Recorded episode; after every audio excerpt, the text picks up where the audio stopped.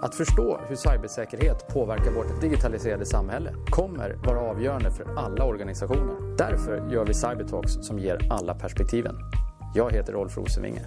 Välkommen! Analytics för att få ut värdet. I veckans avsnitt av Cybertalks träffar Rolf Christian Berg, grundare och VD för Paliscope. I samtalet pratar de om hur säkerhet kan använda sig av Advanced Analytics för att hantera allt större datamängder. Hej och välkomna till dagens avsnitt av Cybertalks. Med mig idag så har jag Christian Berg, VD och grundare för ett bolag som heter Periscope. Välkommen! Tack så mycket! Eh, du, det här ska bli roligt. Eh, vi har ju stött på varandra en del eh, tidigare också, men, men idag är vi ju också här lite grann för att prata om utredningar, stora datamängder och en del av den problematiken tror jag ganska många som jobbar i vår bransch och jobbar med säkerhet oavsett om det är i näringslivet eller bland eh, myndigheter kan känna igen sig i. Och det ska bli, det ska bli spännande att höra några av dina tankar kring det. Men för lyssnarnas skull kanske först en introduktion till dig. Ehm, berätta om Christian och hur hamnade du här och vad är det du är ansvarig för idag? Ja, precis. Nej, men jag började min bana med att utveckla ett bolag som heter Netclean som är ett företag som detekterar barnpornografi på företagsdatorer. Och eh, i samband med det så började jag komma i kontakt med framförallt myndigheter som skulle utreda de här brotten. Och där är det stora datamängder, framförallt bild och film. Och det slutade ju att vi utvecklade ett ytterligare bolag då som vi kallar för Griffa som just eh, arbetar med analys av bild och film för framförallt barnpornografiutredningar. Eh, och mm, i samband med det så började jag ju se på hur olika, både privat och publik sektor, hur man hade sånt superstort behov av att samla in data från onlinekällor. Um, och detta var ju före pandemin, så det var väl kanske lite, lite tidigt. Men just behovet av att ha tillgång till Facebook och LinkedIn och samla in det på ett rättssäkert sätt och så att det håller i domstol. Men också kunna dra nytta av all den data som finns där. För att när vi pratar LinkedIn, Facebook och internet, då pratar vi på riktigt big data-lösningar. Så det gäller ju att inte samla på sig allt, för då har man bara skapat ett nytt problem med det där. Det blir startskottet för Periscope helt enkelt. Spännande. Och det bolaget är du eh, grundare och VD för. Och, eh, och lite grann, vad, vad har så att säga varit er ingång i det här? Då? Så vad är det för problem som, som ni har ringat in egentligen? Vi, vi har lite grann försökt att nästan göra, göra en Apple för online-hämtningar. Vi, vi såg ju det att det finns ju jättemycket duktiga utredare eh, runt om i världen som är superduktiga på att hämta in data från olika datakällor. Men, men de är ju alldeles för få de människorna. Så vi måste ju egentligen ge liksom, empower alla de utredare som inte är så, sådana experter och ge dem möjlighet att göra samma inhämtningar. För ganska många gånger så ser jag att de som utreder brotten, oavsett om det är privat eller en, i liksom en polismyndighet, de har ju sin ämneskunskap. De kan ämnet, de kan vilka personerna är, men de kanske inte har förmågan att hämta in på internet. Och egentligen så har varit vår angreppsvinkel var att vi vill ge de personerna ett lättanvänt verktyg så att de kan göra det jobbet. Jag såg det till exempel när vi, när vi läs, hade våra terrordåd runt om i Europa tidigare.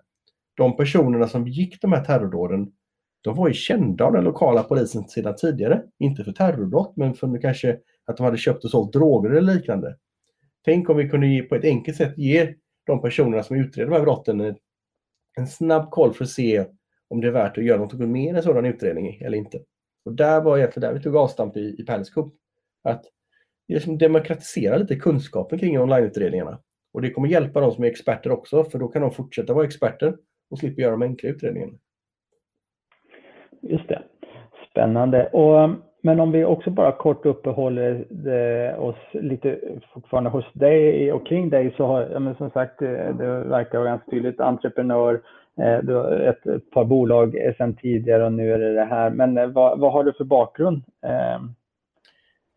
Jag har ju bakgrund på Chalmers så att jag var ju där och pluggade helt enkelt. Jag läste något som heter automation och mekatronik. Jag fick aldrig chansen att jobba med det någonsin utan jag hamnade ganska snabbt inom datorer. Eh, och sedan läste jag något som heter Chalmers entreprenörsskola också. Vilket egentligen går ut på att man ska starta egna bolag. Så att eh, det är ju helt rätt. Jag, det är mycket det som driver mig är ju skapandet av nya lösningar. Och, och Det som verkligen driver mig det är när jag pratar med våra kunder och hör hur de har använt sig av våra produkter eller tjänster och och vi har varit med och hjälpt till eller vi hjälpt dem att lösa något form av case.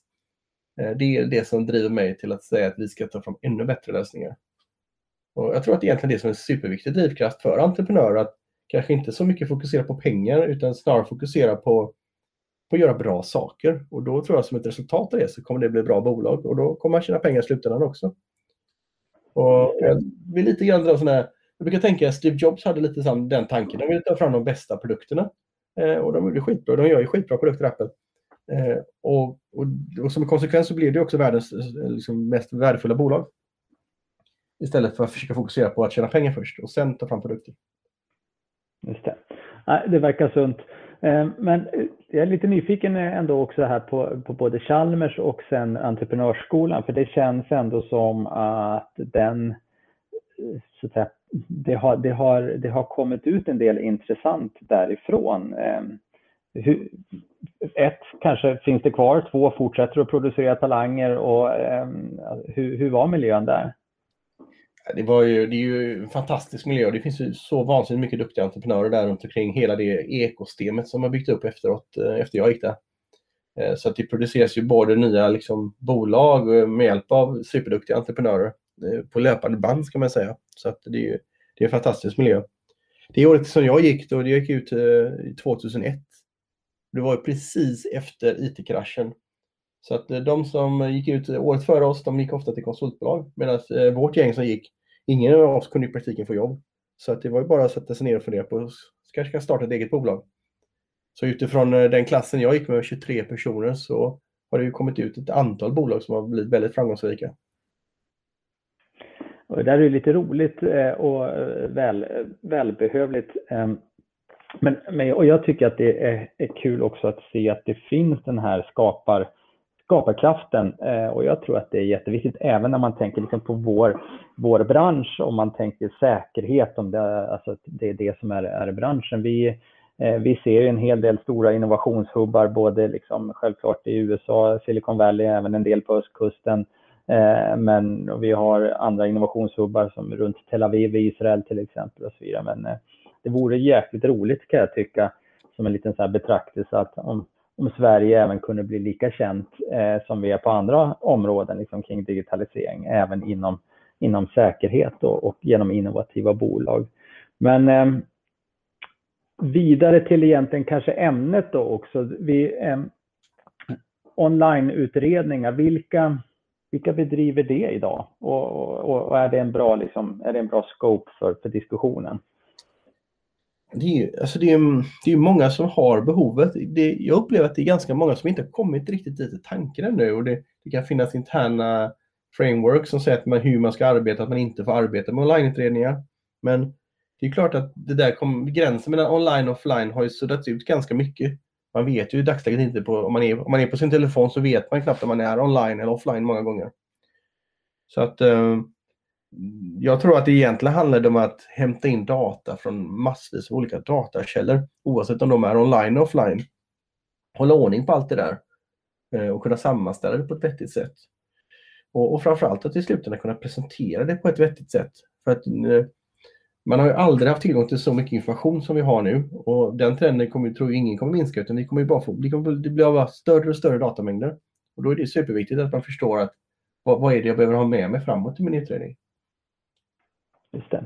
Nej, men för det här, det här kopplar ju an och de som har lyssnat på Cybertalks eh, har kanske hört mig prata lite grann om det här tidigare också. Att, eh, en av de sakerna som vi har pratat om eller som jag har lyft fram det är också behovet av att digitalisera säkerhetsfunktionerna eller för den delen om vi tänker lite bredare, inte nödvändigtvis bara liksom en säkerhetsavdelning i näringslivet men även det kan vara hela myndigheters arbete och så vidare. Att, att det finns ganska mycket för oss som samhälle och AB Sverige att göra inom det området. Och jag tycker att det är ett, det här är ett ganska bra exempel därför att många säger digitalisering, många pratar om advanced analytics och så vidare, men ni har ju faktiskt gjort det.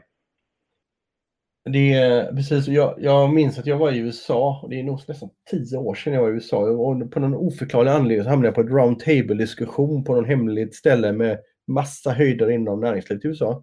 Och hur jag blev inbjuden, det vet jag inte. Jag var nog bara liksom en sån här, vi bjuder in svensken och ser om, hur han trivs ungefär. Och, och de pratade ju redan på den tiden om hur de var under krig. Liksom. Det, var, de, det var cyber warfare. Och, eh, och det, ser, det ser vi ju hända nu hela tiden. Alltså ransomware-attacker och eh, intrång och allt vad det är. Det, det pågår ju i praktiken ett cybercrime överallt. Och då måste man ju, alltså man måste börja skydda sig. Eh, och ha smarta analysfunktioner och processer för att, för, för, att inte råka illa ut. Och jag brukar tänka så här att om man inte vet om man har råkat illa ut så har man nog förmodligen redan gjort det. Man vet bara inte om det riktigt ännu. Nej, precis. Um, nej, men jag, jag, jag, delar ju bilden och, och, kan ju se ganska mycket också från min horisont vad som händer och, och eh, så att säga, vilken typ av incidentrespons vi bistår med eh, ibland till, till kunder och sådär. Um, jag skulle vilja testa en hypotes med dig också eh, som vi vid något tillfälle tror jag har pratat lite om också. Men eh, min hypotes är ju lite grann att eh, för att få nytta av eh, arbetet så måste man om, man, om man använder den gamla hedliga egentligen underrättelsecykeln med inhämtning, bearbetning, analys och delgivning. Eh, och det är faktiskt en ganska, den är inte helt purfärsk den modellen, men den säger faktiskt väldigt mycket om vad det hela handlar, eh, är min bild. Och Eh, min bild i alla fall är att man historiskt sett har jobbat väldigt, väldigt mycket med inhämtning, eh, mindre med bearbetning och analys och kanske inte alls tillräckligt mycket med, med delgivning, det vill säga att faktiskt servera informationen på ett sätt så att mottagaren verkligen kan ta action på den. Den första frågan är kanske stämmer, det, stämmer min hypotes, men utifrån från din horisont, är det här ett så att säga, är det ett problem att man kanske inte har från början byggt ekosystem på det sättet när man, när man nu börjar också försöka konsumera större och större datamängder? Jag tror verkligen du slår huvudet på spiken. Vi hör det hela tiden från våra kunder att det spelar liksom ingen roll hur bra utredning jag gör. Det spelar ingen roll hur mycket data jag samlar på mig. Kan jag inte presentera det jag fått fram på ett bra sätt så mottagaren förstår det, så är allt det där jobbet förgäves. Um, och allt för mycket tid läggs ju just i inhämtning och väldigt många verktyg jobbar med inhämtning och det är inhämtning och ännu mer inhämtning och sen när man gjort det så behöver man ett system till för att söka i all sin inhämtade data. Vi kanske inte kommer ifrån det problemet helt och hållet men när vi designar grejer så försöker vi tänka utifrån outputen, det vill säga slutet, vad är det vi vill ha ut från detta? Och sen så kanske vi kan backa bakåt för att se vad behöver vi då stoppa in för att få ut det vi behöver. Och där har vi tagit liksom en stans i vår uh, eh, approach. Jag tror det är helt rätt och det där kommer bara bli mer och mer viktigt allt eftersom mer och mer data kommer in. Uh, att fundera på vad är, vad är det viktigaste, vad är, vad är det jag behöver få ut här så att eh, så mottagaren förstår det jag, det jag vill säga. Och jag tycker att det där är en ganska intressant approach. Det var kanske också en av anledningarna till att jag tyckte att det skulle vara spännande att prata med dig idag. Därför att jag uppfattar just att det är en av skillnaderna. Att många som har försökt ge sig på den här problematiken att liksom sensemaking av stora, stora datamängder, de, de har just börjat i den, i den traditionella änden, att man har tittat på hur mycket ska man inhämta och var ska man inhämta och sen har man har man samlat på sig och sen har man suttit med väldigt stora datamängder men man har ganska svårt att ett, hålla reda på det och två, korrelera med, med, och, och, och liksom sätt, ställa upp det mot varandra så att man får ut slutsatser och sen dessutom då ibland kanske till och med missat steget att, och steget är egentligen att till slut måste någon klistra ihop en powerpoint lite, lite grann. Det blir, det blir delgivningen. Men ni har egentligen, om jag fattar det rätt, ni har egentligen börjat i andra änden och säger att okej, okay, vad är det man behöver veta? Och sen backar man, backar man så att säga åt andra hållet. Ja, och, och, precis så är det. Och sen så tror jag också att någonting som har hänt som vi kanske inte alla tänker på. Men, men vi har ju faktiskt fått eh, liksom AI och Natural Language Processing. Det är, det är ganska nya teknologier trots allt. Och de, de förändrar hela landskapet för de kan ta, ta, göra en stor del av, av number crunchingen och till viss del av analysen. De kan inte ersätta människan men de kan göra väldigt stor hjälp där. Så att tidigare så, så kanske det var, en, det kanske var en bra approach att börja med att samla in massa data och sen så cruncha igenom den. Men nu kan vi istället säga att vi vill fram, få fram detta budskapet och låta kanske då AI-funktionalitet leta i datan bakåt för att ge oss den informationen vi behöver. Så att jag brukar ofta tänka det att det som, det som var svårt för fem år sedan att göra rent tekniskt, det är inte svårt längre. Det är redan open source, så att det finns redan tillgängliga färdiga moduler. Det finns redan på marknaden. så att tiden, den här halveringstiden för ny teknologi är ju väldigt, väldigt snabb. Och den ökar ju bara allt eftersom mer och mer AI-funktionalitet kommer till marknaden som kan göra att utredarens jobb blir givetvis mycket enklare och att man kan få analyser serverade till sig. Och då tror jag då är det, då är det egentligen rapporteringsfunktionen och delgivningsfunktionen som kommer vara den absolut viktigaste för att kunna förklara väldigt tydligt hur hittar jag den här informationen och viss information kommer jag kanske hitta själv, andra, andra information kommer AI-system att hjälpa till att hitta.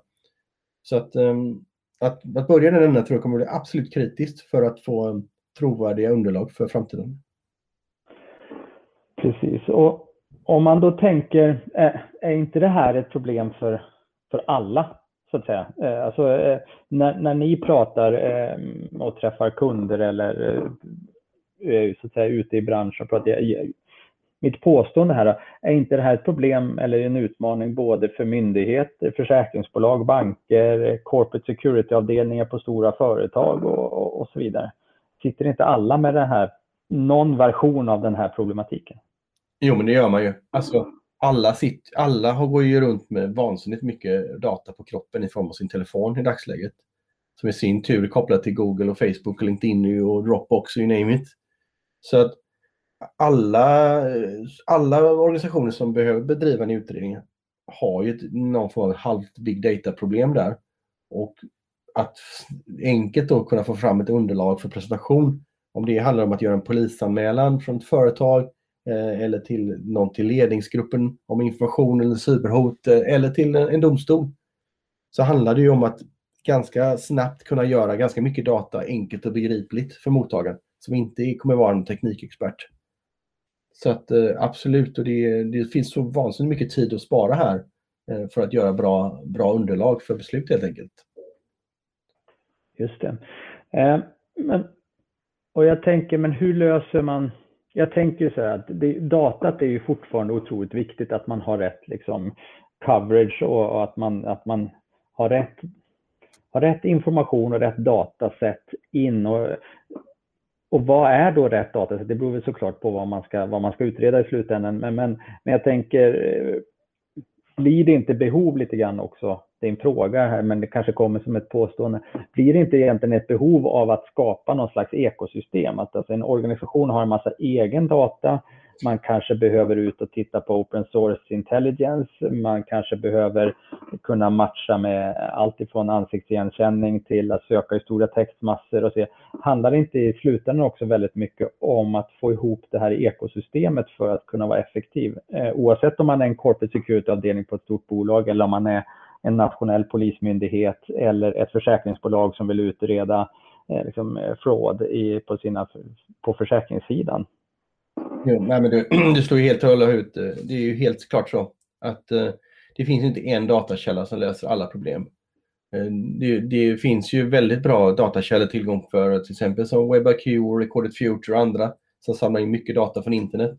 Men du har ju alltid massa interna datakällor som är relevanta och du kanske andra som du köper det till och, och liknande. Så att det gäller ju att hålla ordning på alla sina, sina datakällor där och veta vilka de finns. Och Sen så tror jag också fortfarande att det är viktigt att att kunna ge, paketera detta på ett enkelt sätt till många. Så att inte det, det är som ett fåtal personer som bara kan göra den här typen av utredningar. Utan det ska vara enkelt för de flesta att kunna göra liksom en, en basic undersökning. Sen kommer vi alltid ha behov av massa experter. Men, eh, men att um, datakällorna finns ju där. Och, och, då, ska man, då ska det vara enkelt och tillgängligt för de, de som har rätt att, att titta i dem. Just det. Men, och det där är väl faktiskt ett reellt problem skulle jag påstå, eller har, har varit att eh, alltså insteget, om jag försöker spola tillbaka och fundera på vad, vad jag och vi sysslade med för många år sedan när jag var eh, i en helt annan bransch, men liksom att eh, Eh, insteget till att bli riktigt duktig på sensemaking av stora datamängder, det, det, var ganska svårt och det var ganska få som så att säga, det var rätt många kurser man gick innan, innan, innan man fick upp en riktig färdighet eh, kring, kring det där. Och, eh, det är väl som du säger också att behovet finns egentligen på, på så många fler ställen eh, och, och det finns ett ganska stort värde att göra tillgängligt eh, för fler. Ja, och sen, jag menar, det, vi ser ju det väldigt mycket accelerering av pandemin helt plötsligt när, när alla digitaliserar allting. Och det är klart att då, då flyttar ju också utredningarna väldigt ut till det digitala. Um, och då, då, då måste vi ju ge de personerna som tidigare inte kanske bedrev digitala utredningar, de måste kunna göra det nu med. Um, och, men samtidigt är det så himla lätt att göra fel när man är på, på internet. Man kan känna sig ett felaktigt verktyg som man inte får använda. Det kan vara sådana situationer. Eller att man inte känner till att vissa tjänster är väldigt bra för vissa saker. Och då behöver du ha ett verktyg som lite grann håller dig i handen där. Och både guida dig till de verktyg och tjänster som du ska använda för att slå upp informationen. Och kanske också undviker att sådana du inte ska göra det. För det kan ju bli alldeles förödande om du använder en tjänst som eh, till exempel visar sig att det är en myndighet eller en, ett land som står bakom den tjänsten bara för att hämta data från dig och titta vilka utredningar du bedriver. Så att eh, det, det finns ju väldigt mycket miner att gå på. Och då tror jag det är superviktigt att ha ett enkelt system där man liksom håller ihop sin utredning, både för att undvika fel men också göra rätt helt enkelt. Just det. Um, och så med det sagt så kan vi um, kan vi ringa in lite grann, vad är din bild så att säga? Hur mogna är olika organisationer? Är det stor skillnad mellan länder? Eh, är det stor skillnad mellan branscher, offentlig versus privat sektor? Vilka, vilka har kommit längst i, i att faktiskt bedriva eller att vara riktigt duktig egentligen på vad jag kanske lite slarvigt kallar advanced analytics för, för vår bransch? Ja, det är, det är en svår fråga faktiskt. Definitivt så finns det ju massa geografiska skillnader. Uh, men jag upplever ändå att det, är, det är inte så enkelt som att säga att uh, USA och Europa är bäst och, och sen så är alla andra. Utan jag jobbar med många utredare i många delar av världen som är väldigt, väldigt duktiga. Där man har sett behovet av kanske digitala utredningar tidigt. Sen vilken typ av organisationer det är, jag kan inte riktigt svara på det. Utan jag tycker ofta det är ganska, fortfarande är det ganska personberoende. Utan det finns vissa organisationer som har några stycken som är väldigt, väldigt duktiga. Och då blir, de, då blir organisationen sig ofta ganska duktig med hjälp av dem. Ehm, så jag tror att det krävs då en, en mognad för att gå från att vara personberoende till att organisationen ska ha förmågan. Precis, så om man då som organisation står här lite grann i startgroparna oavsett om man är en, en, en myndighet där som, som har ett, där, inom sitt uppdrag att, att utreda saker eller om man för den delen är ett försäkringsbolag som ska jobba med försäkrings, att motverka eller avslöja försäkringsbedrägerier eller om man är en bank som ska jobba med med eh, Know Your Customer och, och, och eh, penningtvättsutredningar eh, och, och så vidare. Vad, vad är startpunkten? Om man idag har liksom jobbat ganska manuellt, hur, hur ska man tänka? Var, var, ska man börja? Jag tror att man ska, man ska börja, och vissa organisationer behöver fatta sig ett beslut om att ja, online är lite grann här för att stanna. Eh, vi, vi, måste få en förmåga för att hantera online-hot. Eh, online-hot eller online-utredningar. Vi måste ha en förmåga på det. Det tror jag är första steget och det är inte alla som är där ska jag säga. Eh, ännu, utan man, eh, man tänker väl att det, det går över det här. Ehm, sen eh, så tror jag nästa steg är att faktiskt ta in kompetens för att kartlägga sitt egna behov. Vad har vi för behov för att klara av det vi ska göra? För det, det är ganska komplext. Det, det, man ska inte fastna i, i produkter ehm, utan man ska egentligen börja kanske i processer och behov för att sen se vad, vad har, behöver vi för systemstöd för att lösa vår uppgift. Vi märker det ibland när vi pratar med kunder att vi, vi jobbar ganska mycket med kunden för att ibland för att utbilda oss själva och ibland för att utbilda kunden just för att förstå behoven så att vi, vi kan, så inte vi kommer bara dragandes med en produkt i slutändan och säger att ni borde ha en sån här. Utan att vi får någonting som vi verkligen fyller deras behov. Och det är väl egentligen där man eh, behöver börja, att uh, göra sin behovsinventering. Och det tror jag man lämpligast gör med hjälp av lite extern hjälp uh, för att snabbt uh, komma på banan men också få en snabb översyn innan, innan man liksom börjar titta på verktyg helt enkelt. Just det. Ja, jag tänker, finns det något bra, om, om man då är företrädare för en, för en sån här organisation, och, och så här, finns, det, finns det något bra exempel som du kan ge, liksom en, anonymiserat förstås, men, men liksom på, på en, kring en kund som, som tog sig an den här resan och vad, vad blev vad blev outcomen? På, på vilket sätt blev de bättre hur lång tid tog det och vad, vad, vad är det man kan idag som man, som man inte kunde förut? Ja, alltså det, en av våra kunder de, eh, de använder ju, de började egentligen i, i det problemet som vi tycker att det kanske är ett av de viktigare att lösa, det vill säga rapporteringsdelen. Hur kan vi snabbare få fram bättre underlag till, till, för att komma vidare? Eh, så vad de gjorde var att de, eh, de använde sig av vår eh, produkt för att eh, utbilda då eh, first line responders egentligen, som sitter alltså och tar emot första polisanmälningen egentligen. Och istället för att bara ta emot den så kunde de göra en liten lookup och lägga lite mer content runt själva händelsen. Vilket är ganska viktigt med tanke på att ofta så det som är på internet är väldigt flyktigt. Eh, en information som, som finns idag kan ju vara borttagen imorgon.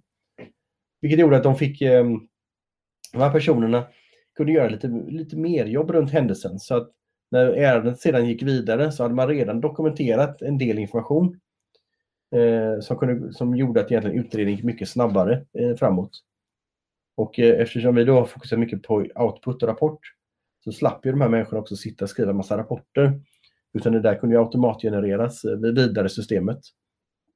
Eh, vilket gjorde att de sparade jättemycket tid och kunde egentligen lägga tid på det som är viktigt då, istället för rapportering. Eh, jag har inga liksom, konkreta siffror på mycket tid de sparade på detta. Men, men de fortsätter ju liksom att utveckla och, eh, sin, sin avdelning och samarbetet med oss. Så att eh, bevisligen så sparar de ganska mycket tid genom att arbeta på det här sättet. Istället för att bara skriva in en, en logg i ett ärendehanteringssystem och sen så är det någon som plockar upp det ett par veckor senare och då kanske informationen är borta och så kan man inte komma, kan man, kommer man inte vidare från systemet helt enkelt. Just det. Um, bra. Um, nej men, och spännande tycker jag. Uh, och, och mm, kanske för att ändå bara gå full circle om, om vi då har pratat lite grann om vad, vad outcomen blev och hur man kunde delge bättre och, och sådär. Men vad är det det är ändå också kanske värt att lägga några ord kring, kring inhämtningsdelen också eftersom det, det, det är, så, alltså, det är ändå också eh, någonting som många tycker om att diskutera. Och, så, vad är det, men vad, så vad är det man till slut behöver kunna få ihop? För jag tänker det är ett antal olika saker. Det är alltifrån att eh, hitta mönster i stora datamängder till att kunna gå ut och, eh, med en webbcrawler till eh, och, och, så vidare. Eh, andra typer av open source intelligence samtidigt som man har en massa interna, eh, intern data och så ska man kunna få ihop det här. Eh, ja. Är det svårt? Är det svårt att bygga ekosystemet? är väl kanske frågan som, som blir liksom den naturliga frågan när jag själv sitter och formulerar det här för mig. Ja, men det, det är lite lurigt. Det är, det är det ju, eh, för det är så många olika typer av datakällor. Um, jag kan uppleva att mycket på internet är ganska sökbart. Alltså, Google är ju fantastiskt på att söka och, och det finns ju då väldigt bra tjänster för att söka på Darknet så där har man ju ganska stor exponering av Darknet också. Det som vi såg var ju att det finns ju så mycket data internt i organisationen som är egentligen osynligt. Som ligger ofta i form av pdf-dokument och Excel och allt, allt vad det kan vara. Vi valde ju därför att utveckla en produkt för att egentligen kunna tillgänglig, tillgängliggöra all den informationen som man har i ostrukturerad information. Så att när man gör sin utredning så har man tillgång till all den kunskapen också. Eh, och då kan, tror jag att då kan vi börja koppla ihop saker och ting, för då kan vi verkligen koppla ihop det vi ser på internet med kanske stängda källor och också strukturerade interna källor som CRM-system eller eh, liksom HR-register eller vad det kan vara. Tillsammans med all den här ostrukturerade datan som alla organisationer sitter på i form av oftast pdf-dokument i någon form. Eh, och en pdf-dokument kan innehålla liksom allt möjligt dessutom. Och det där är något vi ser liksom inom ja, försäkringsbranschen, vi ser det inom, givetvis inom liksom, ta sådana organisationer som Skatteverket och liknande, de har jättemycket pdf-dokument där de får statements som banker i olika former. Vi ser det inom anti-money laundering där, där varje bank kan komma med olika statements men några kommer i Excel-format, några kommer i pdf och några kommer i Word-filer. Och givetvis, eh, eh givetvis Polismyndigheten också, som ofta delar information mellan varandra i pdf-format. För det, det är på ett sätt ett bra format att dela i för att alla kan öppna det och det kan innehålla både bild och film och så vidare. Men det är ju samtidigt ett ostrukturerat format som man behöver liksom approchera då. Precis. Eh, nej men, för det är ju ändå intressant att vi, vi säger ofta att vi behöver, som sagt, jag kommer tillbaka till vi behöver digitalisera samtidigt som vi ser en ganska exponentiell, eller nästintill exponentiell eh, tillväxt kring eh, liksom tillgänglig data att, att leta i. Och jag, därför tycker jag att det här också var intressant att lyfta upp, eh, både för att det är spännande med ett svenskt entreprenörsdrivet bolag, men också för att det faktiskt är en spännande diskussion tycker jag kring hur vi som säkerhetspractitioners också kan tillgodogöra oss den digitala utvecklingen för våra syften. Ehm, jag ibland kan jag känna att vi, vi tenderar att, att, att, tappa den lite grann. Men när jag ändå har det här också så måste jag passa på att fråga, så, så vart är vi på väg? Vad, vad, om fem år, vad, vad kommer vi, hur kommer vi bedriva stora typer av utredningar? Vad är det för nya saker som vi kommer kunna svara på som vi kanske inte har tänkt på ännu eller, eller som vi sitter och gnuggar oss eh, geniknölar kring idag? Jag tror att mycket kommer att automatiseras. Jag, jag, tror inte på att AI ska sitta här och fatta beslut på något sätt. Men jag tror att vi kommer använda så mycket AI-funktionalitet för att kunna automatisera inhämtning av data från olika källor, bearbetning till viss del, och analys också.